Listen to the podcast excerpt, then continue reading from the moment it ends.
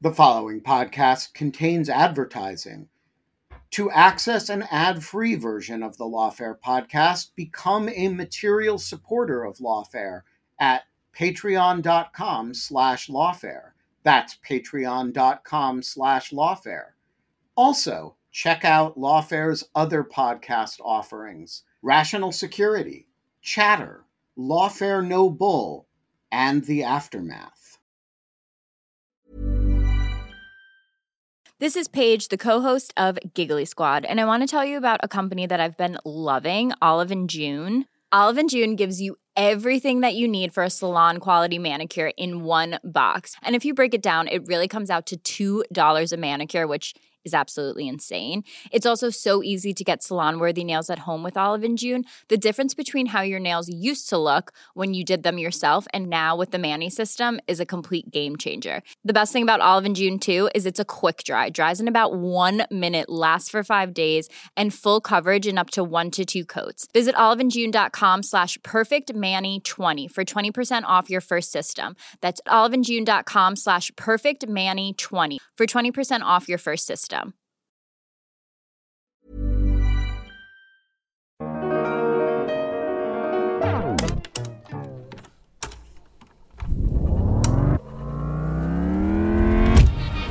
I'm Gia Kokotakis with an episode from the Lawfare Archive for July 4th, 2023. Today is Independence Day, a day to commemorate and celebrate the Second Continental Congress's unanimous adoption of the Declaration of Independence on July 4th, 1776. A central foundation of this 274 year old country is democratic elections. But this pillar of American democracy has become increasingly vulnerable to foreign interference, as demonstrated in the 2016 presidential election. For today's archive episode, I picked an episode from June 11, 2019, in which Susan Hennessey sat down with Alex Stamos and Nate Persily to discuss the possible consequences of regulating foreign media, defending election infrastructure, and preserving the integrity of American information ecosystems that influence voters' decisions.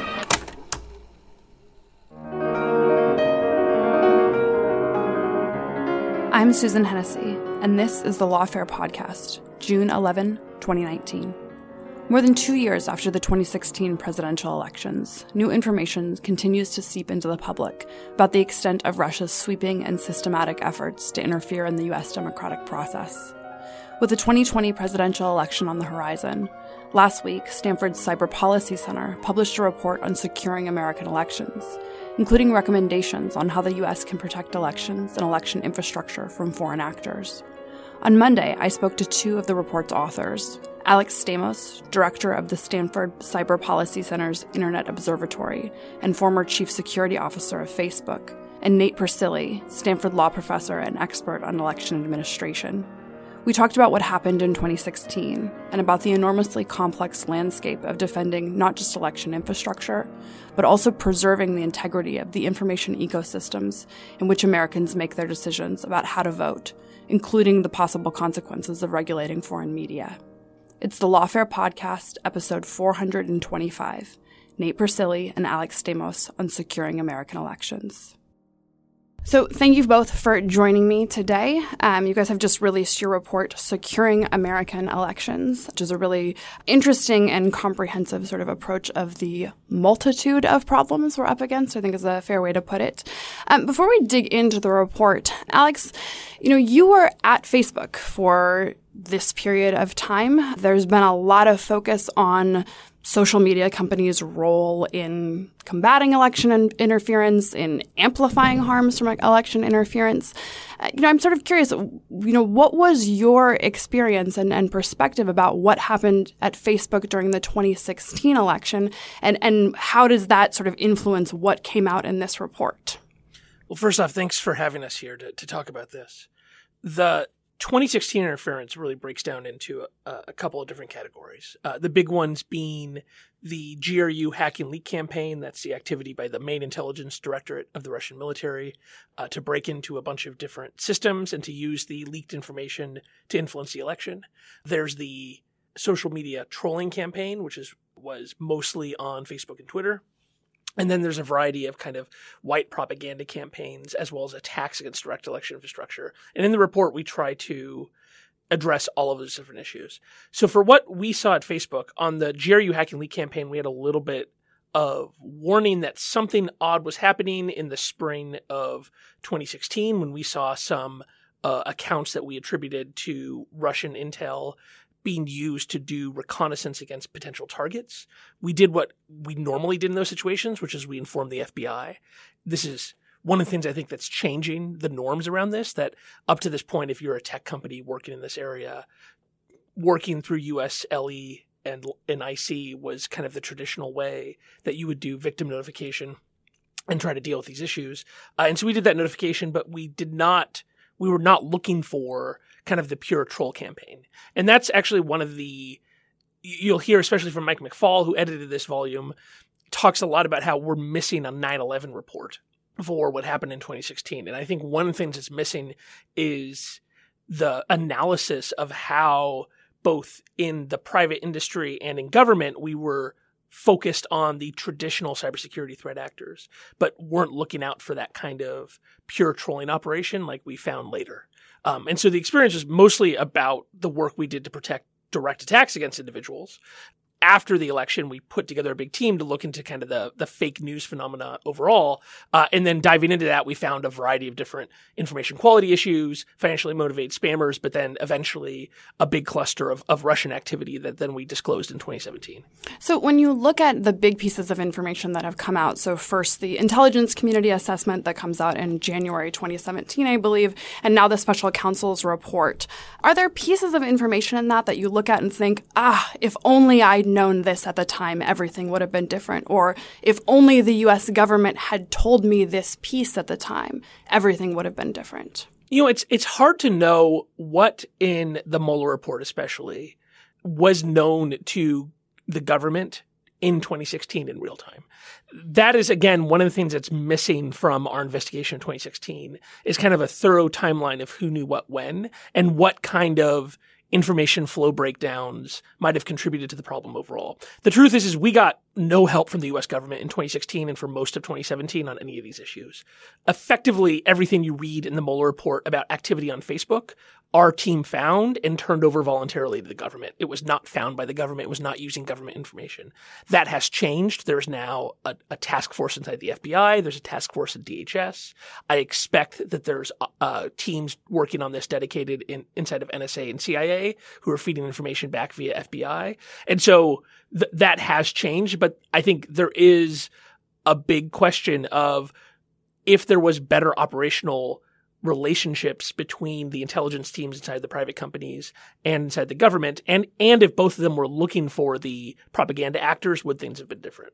I'm not totally sure. It, the truth is, is of all the russian activity probably the most effective was the hack and leak campaign because that had the effect of changing kind of the overall media narrative around hillary clinton and around the election.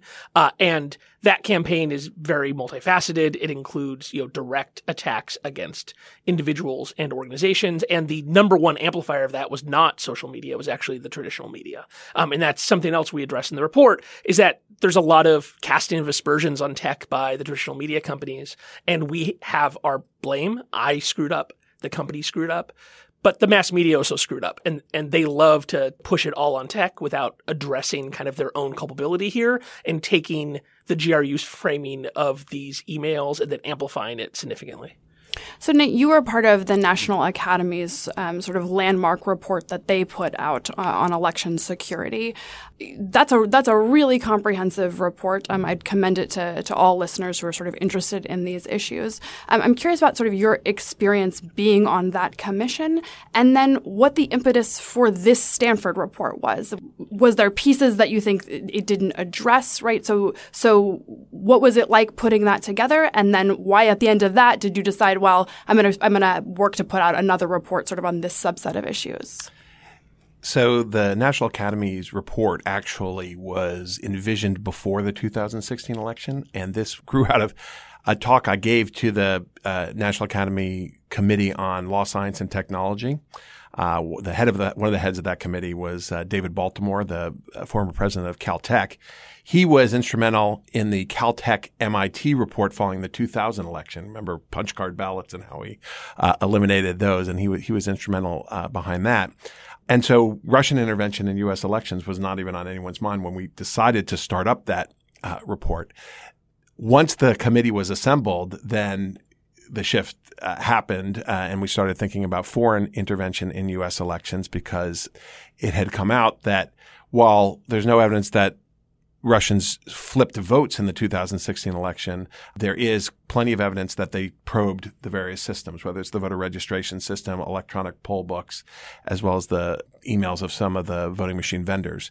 And so uh, I had actually been the senior research director of the Presidential Commission on Election Administration, which was the commission put together after 2012 to deal with long lines on election day and, and voting machines and the like. Uh, and that report was really about just the functionality of, say, the election infrastructure. Uh, now we, we turn to security. And so we have all on the NAS report, there were all kinds of um, uh, cryptographers and scientists and the like. It recommended, as does this Stanford report, a series of measures like uh, auditability of voting machines and paper trails for, for voting machines and the like. So we have the first chapter, or first or second chapter in this in this new Stanford report does start with the stuff that we all know about the vulnerabilities in the actual election infrastructure, the voting machines, and makes similar recommendations. I think that what what makes this report different from all those other ones that preceded it, and I unfortunately have been on all of those reports, is, is that we now go well beyond the kind of traditional definition of interest, infrastructure for elections to think about social media companies, to think about the mass media, political advertising, and the like. And so, you know, Mike McFaul was the, really the engine behind this report. Um, he cares deeply about uh, Russian intervention in U.S. elections, to say the least, given his personal uh, story as as ambassador to Russia. Uh, but um, he assembled a group of Stanford professors uh, to to write this report. And do you think that this is, you know, you, you mentioned that there's kind of the election infrastructure issues, there's foreign interference, or there, there's a long laundry list here. Do these need to be understood comprehensively together as part of an interconnected ecosystem? Or, you know, especially for members of Congress and sort of policymakers, should we be expecting people to kind of split this out into its constituent parts and, and think about these issues one by one? Well, I think that there are sort of different families of issues that need to be addressed. And so uh, we're not so naive as to think that, you know, just because Stanford professors issue a multifaceted report, we're going to get a bill that's going to deal with all of these. Some of these recommendations I think are very low hanging fruit. For example, allowing political parties to invest heavily in the cyber infrastructure of campaigns, right? And that's something that's been proposed in Congress. It's something that both parties can get behind. Other issues we know have run into uh, roadblocks in the states, uh, so that issues of federalism often are, are, are raised when you talk about national rules on, say, you know, uh, paper trails or audits and the like. So we do think you need to uh, approach this comprehensively because that's what the Russians did, right? And so if you're going to have an adversary that's going to probe every vulnerability in the system, you want to try to patch all of those up. But having worked in the election reform area for 20 years or so, you know, I, we should expect this to be sort of incrementally addressed. And, and we should make clear that this report doesn't just sort of recommend federal legislation. This is a kind of call to federal, state, local governments, and private firms to really do what they can to confront the next threat. So that's a good segue into sort of the the meat of, of this report and, and particularly sort of the chapter on election infrastructure and sort of the core security concerns. So um, you open by citing sort of the special counsel's report. They give a pretty detailed description of uh, the GRU targeting, you know, local election vendors, local election officials. There's the, I, I believe, new revelation in, in the special counsel's report that they actually did manage to penetrate one Florida county. Not a lot of information behind that. So you've both been following this intensely for a long period of time. How confident are you that no votes were changed? How confident are you that there really is no reason to be alarmed, even as sort of new tidbits of information come out in terms about what occurred in 2016? One of the interesting things I think about the Russian intervention and and this this has effects going forward is that they created doubt throughout the entire system. And so while I don't see any evidence that votes were actually flipped, uh, we've now entered a situation where people think it has, and in some ways that is uh, you know I wouldn't say equally, but but still a strong threat to the health of democracy when people lose confidence in the election. Uh, I think that you know we know that they were trying to at least probe the vulnerability vulnerabilities in the actual infrastructure, and that's enough of an alarm that we should, uh, you know, really respond to it. Yeah, I totally agree. Uh, you know, there's over 10,000 authorities involved in local elections. And one of the benefits of that is that throwing a national election might be kind of difficult to actually change enough votes to, to change the outcome nationally. Throwing an election into chaos is probably trivial. And I think that's what the threat model we're often thinking about in our chapter on election security is you know, there's a ton of focus on electronic voting machines themselves, but the entire process of voting from registration to planning how the election is going to work to day of, you know, people coming in and checking in to the tallying of votes, the communication of those tallies to the, you know, AP and to other media outlets. There are vulnerable electronic steps in the entire process. And so manipulating those steps would not change the final outcome of any vote, but you could open the door a crack and I think it's been clear, and maybe Nate will disagree, but I feel like it's likely that if you open the door a crack in the current political environment, you'd have lawyers from the DNC and RNC put their crowbars in that crack and rip it right open. That all you'd have to do is create the sense that something was stolen, that there was there was some kind of skullduggery afoot, and and you would incentivize every election lawyer in the country to fly into that state and and to perhaps litigate it for months and months. And that's that kind of manipulation that then takes advantage of the natural weaknesses in our system is just like the kind of manipulation they did on social media and in the media, trying to take advantage of pre existing issues and divisions in American society. So walk us through what the gold standard would look like, right? What is the world in which, you know, the, world of election infrastructure in which you would, you feel like you would be able to say with confidence, yes, I, I understand uh, the landscape here. We understand what happened and we, we can have confidence in our, uh, in our, in the outcomes of our elections. You know, sort of walk us through the gold standard and then walk us through the current world. well, uh, let's just start with the need for some kind of centralized authority to be in an oversight capacity of American elections.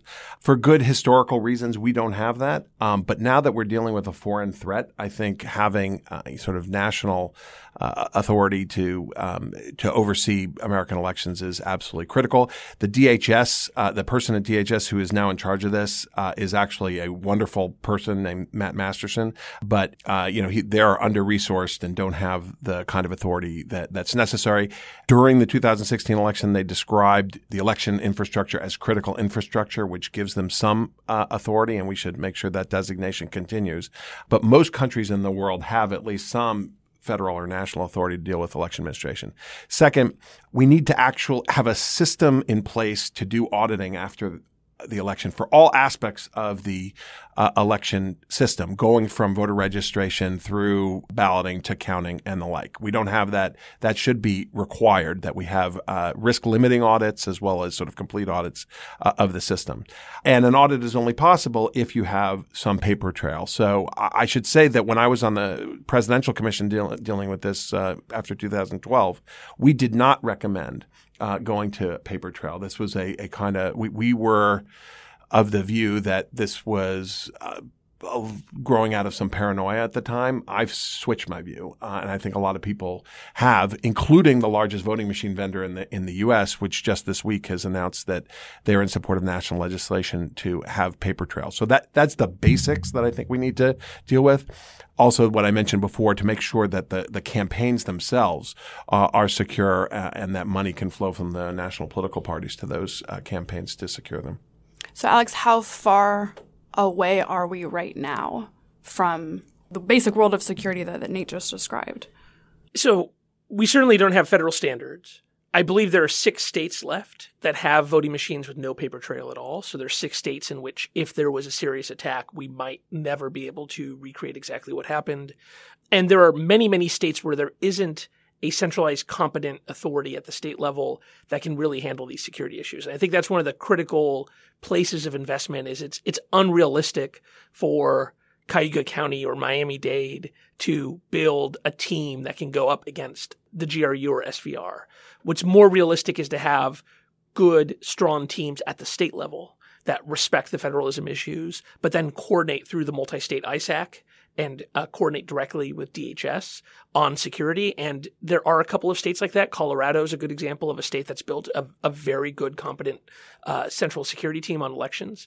But most states are not there yet. And I think that that is a something that states don't have to wait for federal legislation for. They can build and staff those teams starting now, and they can utilize their kind of domestic industry and domestic academics to to help bootstrap the skill sets on those teams and have them ready. So if something does happen, they have a, a Tiger team ready to go, an instant response team right there in state, and they're they're not fighting with FBI, DHS, and such over federalist issues uh, in the the immediate aftermath of an attack.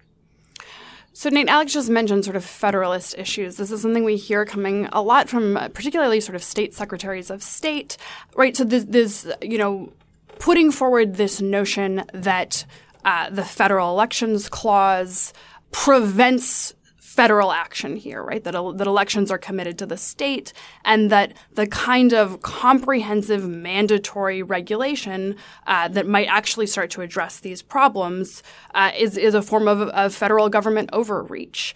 Is there any merit to that as sort of a constitutional argument, a legal argument, or even sort of a, a normative argument about how we should be thinking about federalism in the, in the election space?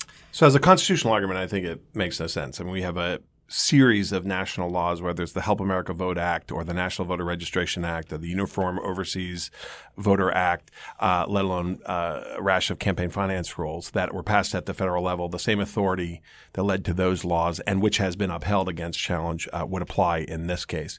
And so, you know, under the Elections Clause, Congress, uh, you know, can th- th- it's first given to the states to determine the time, place, and manner of federal elections, but Congress uh, has the power in addition to that.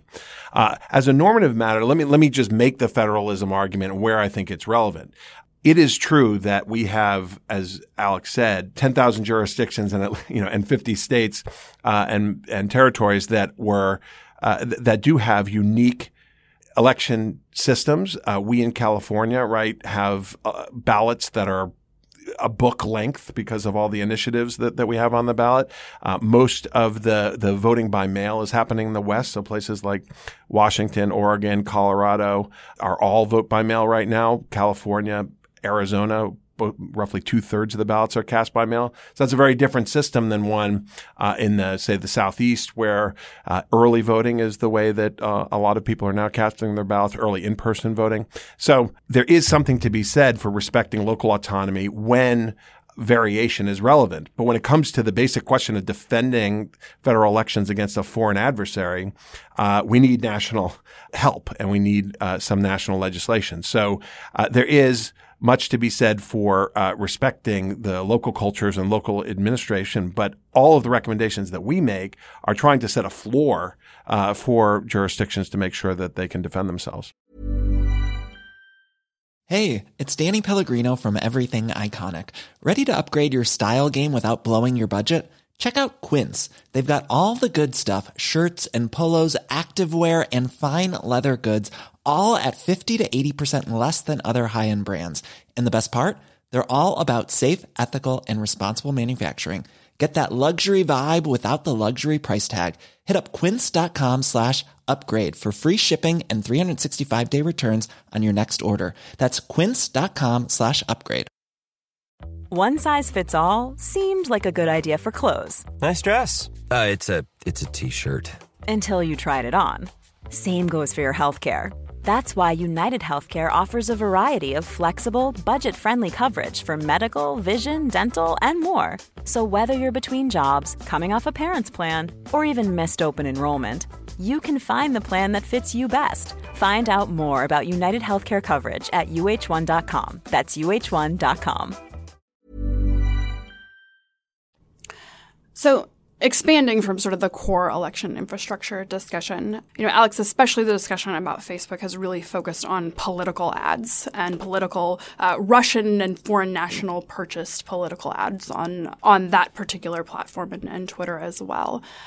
Is the issue that our existing laws are not being sufficiently enforced on the platform? Is the issue that existing laws don't capture what's really happening? What do you think is sort of at a legislative level, based on what you saw, the issue? So, first off, we shouldn't over focus on political ads. the focus on ads seemed to be mostly politically driven in that uh, when we had announced that we had found ads, that became a, a, moment in which a lot of people in DC kind of freaked out. And, and we were somewhat surprised inside of Facebook because it was not that much of a discontinuity versus the rest of Russian interference that we had uncovered and discussed up to that point. But it was seen as like a huge watershed moment. And so there's been a huge focus on it but I think that focus is a, a little overblown versus the importance of the advertising. The goal of the political ads for the Russians was to build audiences for these groups and pages and these personas that they had created that they were using to manipulate and amplify divisions in American society. And so they would build these groups such as fake Black Lives Matter groups, fake pro police groups, fake anti immigration groups. And then they would run ads to find audiences to go exist within those groups and to consume the content. And then the real goal was to get the kind of true believers that they had advertised to, to then reshare the content to all of their friends and family. And so this is how they got a big amplification effect in that they were able to build a kind of intentional audience of something like four or five million people. These are the people who wanted to see this content, but then those people shared it out to about 130 million. And that second step, that big amplification, was not through advertising. That being said, controlling political ads is really important. Uh, in our report, we in, endorse the Honest Ads Act, although we have a number of modifications we like to make to it. I'd, I'd, like Nate to talk a little bit about the definition. But one of the things on the technical side of the Honest Ads Act I'd like to see is better definitions of the kind of transparency that's provided by the companies, standardized APIs, so automatic ways that software can interact with these archives. There's going to probably require a little bit of the creation of, of of legal regimes around that. And then the other thing we're asking the companies to do voluntarily is to reduce the power of targeting for what they define as political ads. So Google and Facebook are already doing this work where they have kind of a broad definition of what a political ad is but they allow people to use all of the same targeting that they did in 2016. And whether you have foreign interference or not, another issue we need to, to, deal with is the fact that we're moving towards a world where billionaires on both sides are gunning up these massive data operations to try to manipulate Americans in smaller and smaller groups. And so one of the things we call for is for voluntary limitations by the companies on the kinds of targeting tools that can be used for political ads that then that could be followed up by legislation. But Nate, why don't you explain the, the Honest Ads Act issue? Because I think it's really important. Well, let me let me just amplify something you said, which is that if hundred thousand dollars in Facebook ads was enough to swing a national election, then we've had a lot of political consultants that have not been doing uh, behaving so smartly over time. Uh, so that I, I tend to think that the ads campaign is emblematic of how open and notorious the Russian intervention was. It's an example. The fact that they paid for some of these ads in rubles, right, is not an accident. Related to that, most of those ads are legal. Okay. And, and th- this is something that, that people don't quite realize that roughly 80% of the ads that were, were put up on Facebook did not mention a candidate and as a result, they were not sort of seen as um, they wouldn't be roped in by the applicable laws. Um, as Alex knows, and was was suggesting there, a lot of these ads were about divisive political issues like Black Lives Matter, like immigration, guns, uh, religious issues, and the like. Uh, so those so-called issue ads, right, are are really outside the purview of most of campaign finance laws. And as as Alex said, most of the action in reform, I, I would say the ads area is actually where we've seen some of the greatest movement among the social media platforms. As he said, both Google and Facebook have ad archives and APIs that are available. There's a lot of improvement that they can make with those APIs because they're not as functional if you want to do the kind of uh, research and check checking that you want to do. But Google and Facebook have very different regimes when it comes to ad trans- transparency. Facebook, for example, uh, does require disclosure of political ads, and the way they define it is on issues of national legislative importance. And you might wonder, well, how do they define that? And they've got 20 issues that they've come up with.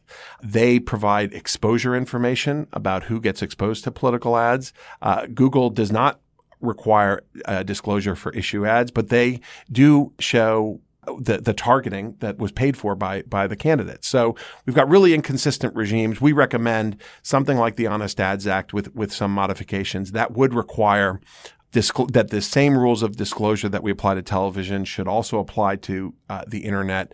There are certain changes that we think need to be made so that you realize that ads are not the same when they're online as they are on television. And so this has to do with the way artificial intelligence uh, works with ads, where they put up 100,000 different variations on ads.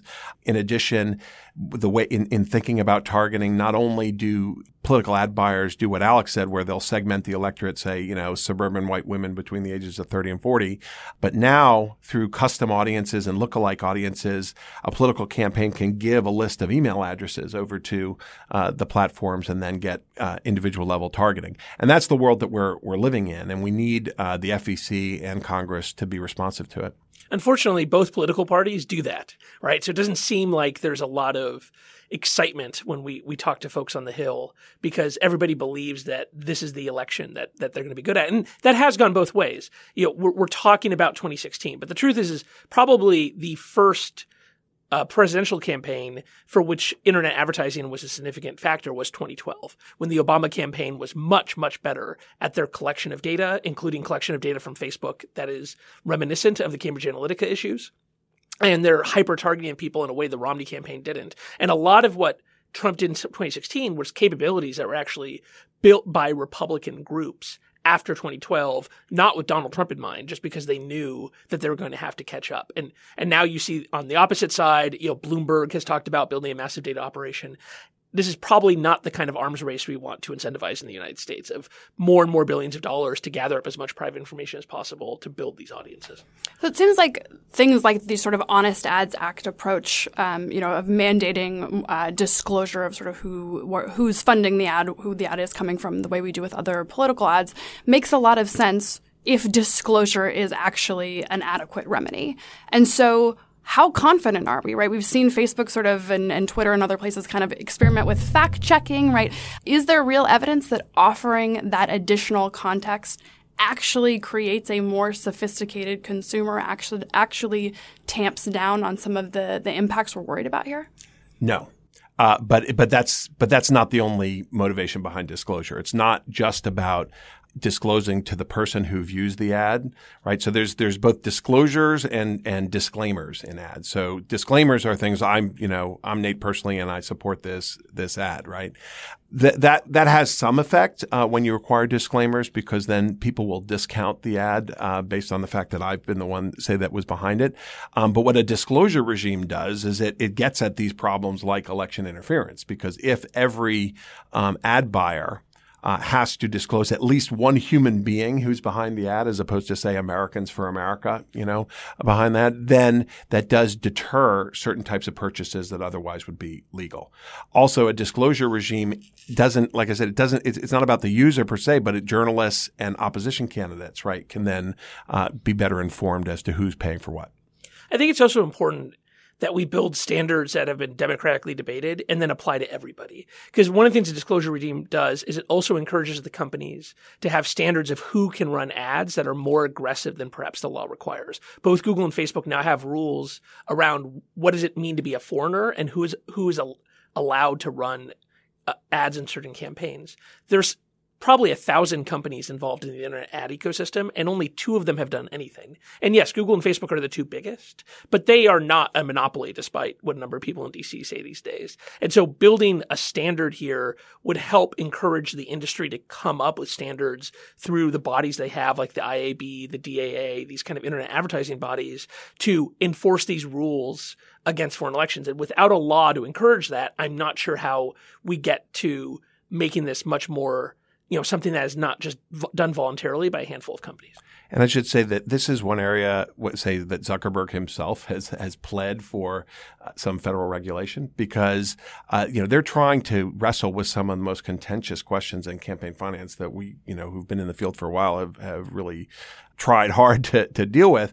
And so something like how to define a political advertisement, I, I, don't think we should have a company deciding what's political. If if if this is something that that needs to be regulated, we're going to have to have the most accountable institutions in society make those definitions. So one of the things that's sort of interesting and I think new in this report is sort of your inclusion of that open and notorious uh, foreign participation in the form of foreign media. We've we've seen some analysis of that, but it tends to be sort of siloed and segmented as separate from the election security issue. Um, so Nate, can you sort of walk us through what you see as the challenge of of addressing, uh, you know, information produced by places like RT and Sputnik and sort of foreign controlled media that that maybe moves in between news and and propaganda. Right. So, so as you said, uh, there are arenas in which the sort of Russian intervention was not clandestine. It was there for everybody to see and RT, which has a presence on on both TV and the internet, a substantial presence uh, on the internet, is an example of that. They they did some unique things in the 2016 election. They were in many ways the the forum for most of the third party candidates. Jill Stein was a frequent participant on RT interviews. They actually had a third party debate in order eh, sort of to stoke up this these divisions that we've been talking about. And it's a really difficult problem to think about. How do you regulate or deal with these foreign broadcasters because it can't be the case that sort of foreign broadcasters, foreign media organizations are not allowed to reach the American electorate during a, an election, whether it's the BBC, the Canadian Broadcasting System, Al Jazeera, or the like. Uh, there are going to be stations on cable and on the internet that are going to uh, reach American audiences. I mean, the web is worldwide after all, so it's not as if you could silo off the American uh, voting population from foreign uh, media sources. That being said, something interesting happened after the 2016 election, which is that under the Foreign Agents Registration Act, both RT and Sputnik were registered as foreign agents. That is a, a pretty dramatic uh, shift. And so uh, when it comes to Russian intervention, at least, uh, we're in this fortunate position that you can at least say that anybody who has been forced to register as a foreign agent should have a disclosure next to their broadcast or their internet messages that designates them as such. Uh, YouTube has already put disclaimers underneath foreign broadcasters so that whether it's the BBC or RT, it says that this media entity is funded in whole or in part by, say, the British government or, or Russian government and the like. Uh, RT is a, is a different kind of beast than, than BBC. It really is an outgrowth of Kremlin political strategy. Uh, and so we need to really keep an eye on them. But I, this is an area where I think only disclosure is is the option, but it, it actually might make a difference because if you even ask per, people on the street, they don't know what RT means, right? They don't know that R stands for Russia. Um, and if you look at the, the slogan for RT, it's question more, right? And that's really what they were successful in doing, which is sowing doubt in the American public. So this was an unusual move by DOJ to actually require RT and Sputnik um, to register under FARA. Ordinarily, there's uh, an exemption for media organizations that have 80% U.S. control. Um, I think there's only been one or two uh, media organizations that had previously been registered under FARA. And I, I think sort of the, the U.S. government had previously taken the very light touch approach uh, with regard to media. And one thing we heard in response to this new uh, enforcement decision was this is the reciprocity issues that uh, you know we have U.S. media or or uh, you know democratically uh, allied media sort of uh, attempting to speak to foreign audiences, um, and that tools like FARA end up getting used against things like Voice of America, right, or or uh, or BBC when they're operating in China or elsewhere. And so, how concerned are you, or or how concerned should DOJ be that as they think about using these tools to regulate foreign media, that they are going to be used against U.S. media abroad? They will be, and they have been. And some of them were used actually before the designations of RT and Sputnik. So whether New York Times and Washington Post are examples of that, there was retaliation against them afterwards, but it's not like in Russia that they were were uh, unmonitored and uh, sort of unsurveilled and regulated. So so this is a real concern. It it is in some ways the nuclear weapon of of media regulation. So it has to be used in very uh, rare circumstances. But where you have what is obviously a foreign propaganda campaign being used uh, to try to influence influence an election, uh, those are the extraordinary circumstances where it needs to be rolled out. I just want to point out one of the reasons a lot of our recommendations are important is not just because we should react to Russia as an adversary, but we have to prepare for all of the other adversaries who are going to pick up this playbook. There's this long history in cyber conflict, cyber warfare of big countries like Russia, China, the United States, Israel doing something spectacular and big, and then that becoming the generic thing that everybody else does 18 months later, right? You saw that with the Chinese APT attacks in like the 2005 to 2010 timeframe, which became kind of the standard for intrusions in the corporate networks. You saw it with the U.S. Israeli project of Stuxnet, uh, which informed a bunch of other kind of intelligent malware. And we're going to see it here where the Russians have laid out a playbook that lots of people can pick up. And so rules like the FARA, you know, RT Sputnik are kind of obvious to folks. One things we got to remember is the tech companies, one of the reasons they're asking for legislation from democracies is that they operate all around the world. And it is easy to point the finger at Russian organizations and to treat Russia especially because Russia is not economically powerful enough for any company to care about operating there. But when you talk about much more powerful countries like the People's Republic of China, then we have to make sure that we are designating those organizations in a democratic, accountable, and transparent way that does not leave it up to companies that have deep economic ties to the country. So, you know, Facebook, Twitter are blocked there, so not so much them. But Google and Apple, for example, have deep economic ties within China and have made a number of decisions that uh, we shouldn't agree with. And so we we can't just think of the Russia example because Russia in some ways is the easy case. They don't mind getting caught. They don't cover their tracks that much. They're kind of obvious uh, bullies around this kind of stuff. It is the much more subtle manipulations that we can expect from other countries that we should prepare for. Look, certainly the most impactful part of that playbook um, of, of, the Russian playbook in 2016 was the hacking and dumping of, of large amounts of, uh, of stolen information. One of your sort of recommendations focuses on how the media should develop norms to cover the handling of this kind of information. Um, that strikes me as one of sort of the the thorniest problems, the one that um, I, have thought a lot about the issue and kind of can't quite get a, a, clear answer on, on the best way forward, but but a really really important one. And so, you know, where did you guys wind up on? What those norms should look like, who should be responsible for them, what are the issues that journalists need to be concerned about? So, a lot of the Russian campaign was successful because it attacked real strengths in our society, right? So we have a huge, powerful, and very open internet industry that does not license individuals, that does not by default want to restrict the kind of political speech people say. We don't license the media. We don't have an, official secrets act, although this Espionage Act stuff with Assange is perhaps trying to backdoor something like that. But we generally, you know, don't prosecute people for publishing leaked information. And we have these divisions in American society that reflect our kind of our democracy and the fact that we allow these groups to exist and to have voice. And so they they attacked those things and and and so we try to address a number of those, including social media and, and the government. But on the media side, the unfortunate fact is we will always have the possibility that trained intelligence agents are going to be able to get access to really sensitive emails and documents. The John Podesta hack is a great example of something that's very hard to defend against, which is there are thousands of people who used to operate under the protective umbrella of professional IT and security teams who are now just like grandparents and whose Gmail accounts are national security issues. And so preventing that kind of attack is impossible. And so if, if we assume that our adversaries will always be able to strategically leak information to damage our elections or to influence our elections, then it is on the media to try to understand how to deal with that. And it is a very difficult, and we tried to wrestle with it a bit. Our, our recommendation is mostly for the media to have some kind of reflection and to publish what their standards are going to be. Something that we learned the hard way in the tech companies is if you don't think about these issues before they happen, then when you make a decision in the heat of the moment, you might make the wrong decision. And so it's much better in the calm times to think through these things and to draw your own red lines. And that might include publishing leaked information, but doing so in an appropriate context. Doing so after you verify all the facts. You know, for example, Politico ran a live blog of Podesta's emails. That does not seem like journalistically appropriate to me.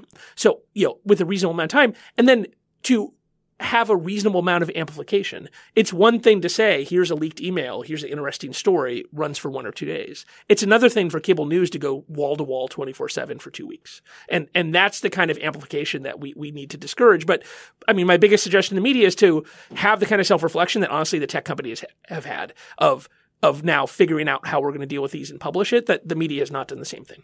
Can I just add one thing there? And, and this amplifies a point that Alex made earlier, which is that all of these sort of nefarious activities or uh, media interventions really do become magnified and amplified once the legacy media take a hold of it. Whether you're talking about Pizzagate or whether you're talking about the Nancy Pelosi video or other things, it's once it makes its way into the New York Times and the other sort of established publications that then it gets the huge uh, boost that it does. Yes, it's true that if something's on Breitbart, it, it'll have some audience and it'll have, and, and if it's something's on RT, but when it gets into the bloodstream where the legacy media feel compelled to cover it, right? That's when it you see this explosion in coverage and then influence. So, heading into 2020, I think we can probably agree that the ideal uh, situation would be that Democrats and Republicans come together, joined by our pre-political commitments to free and fair elections in our countries, and and sort of take a, a you know an apolitical approach to securing elections. Um, the reality feels like you believe that's going to happen, Susan, from your I- body language. Just my- to explain to our listeners, in my Susan looks very sincere This right now. is, uh, you know, this is uh, the, the country I believe can exist, Alex, if, if Yeah. only we, we want it badly enough. We're all holding Um, hands in the studio. Exactly, right singing Kumbaya.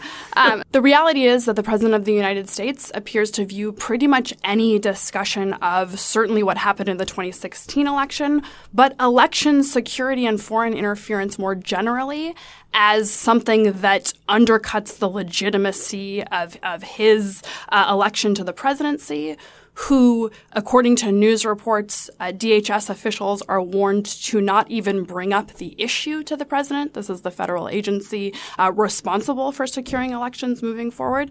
And of course, the president is usually the person who uh, is who is the body that primarily conducts the foreign affairs of the United States. And so, whenever we think about nation state deterrence, a lot of that is traditionally driven by the White House and, and by the president. Does any of this matter when you have a president like Donald Trump that isn't interested in in addressing these issues or or sort of has the I, I, particular pathologies of sort of of how he thinks about it, right? Is it is it all mooted if we actually can't get this one big giant piece of uh, of sort of the deterrence and security strategy? You know, is all of this just going to have to wait until we have someone in office who who feels differently? It would be a tragedy if we need a bipartisan disaster in order to get uh, bipartisan legislation. I mean, one of the things, as Alex mentioned, that we want to sort of frame this report is say, look, the Russians wrote a playbook, but it's an available playbook for any foreign adversary to use. We shouldn't expect the Russians to be the only actors uh, who would be reading from it, whether it's Iran, whether it's China, and the like. So that's one story. But a lot of it, what's in this report is not directed toward Congress, though we think there are real bipartisan uh, solutions available. For example, like the the campaign finance reform I mentioned before, allowing political parties to give substantial amounts of money to political campaigns in order to harden their cybersecurity. But we have a lot to say about local and state governments who who are main actors in in this uh, fight, as well as the social media companies. I mean, that's that's why you know Alex parachuted out of one of them into Stanford, and uh, we're taking advantage of it. Yeah, there's a lot that private industry can still do. We call for the tech companies to create a organizing group called an ISAC or an ISAO to help coordinate these kinds of things and to work more directly with government. There are a lot of people, good people in the executive branch who are doing this work, perhaps even without the White House knowing. We, they need to continue that work and find ways that they can work with the companies on finding and stopping this activity. We're calling for limits on the use of political ads, more transparency in who speakers are politically. But I mean, my message to Republicans, you know, Nate and I are, are meeting with Republicans today, and part of our message is going to be look at the next set of adversaries the Iranian Revolutionary Guard Corps, the Ministry of State Security of the People's Republic of China. These are not pro Republican groups. And so let's make a move now before, like Nate said, we have a bipartisan disaster to, to secure our elections because the chaos that could happen in 2020 ends up benefiting nobody, right? There will be a winner out of the election, but if that winner, if their election is forever tainted by the way that it went down, then that does not benefit that political party. And I- I would hate to have from here on out presidents who have a massive asterisk by their name because three or four elections like that, more Bush v. Gore's, I think would be really detrimental to American democracy. Nate and Alex, thanks so much for joining me. Thanks for having us. Thank you. The Lawfare podcast is produced in cooperation with the Brookings Institution. If you haven't yet, please share the Lawfare podcast with your friends and followers on Facebook and Twitter, and subscribe to us and give us a rating and review wherever you listen to podcasts. The Lawfare podcast is edited by Jen Patja Howell, and our music is performed by Sophia Yan. And as always, thanks for listening.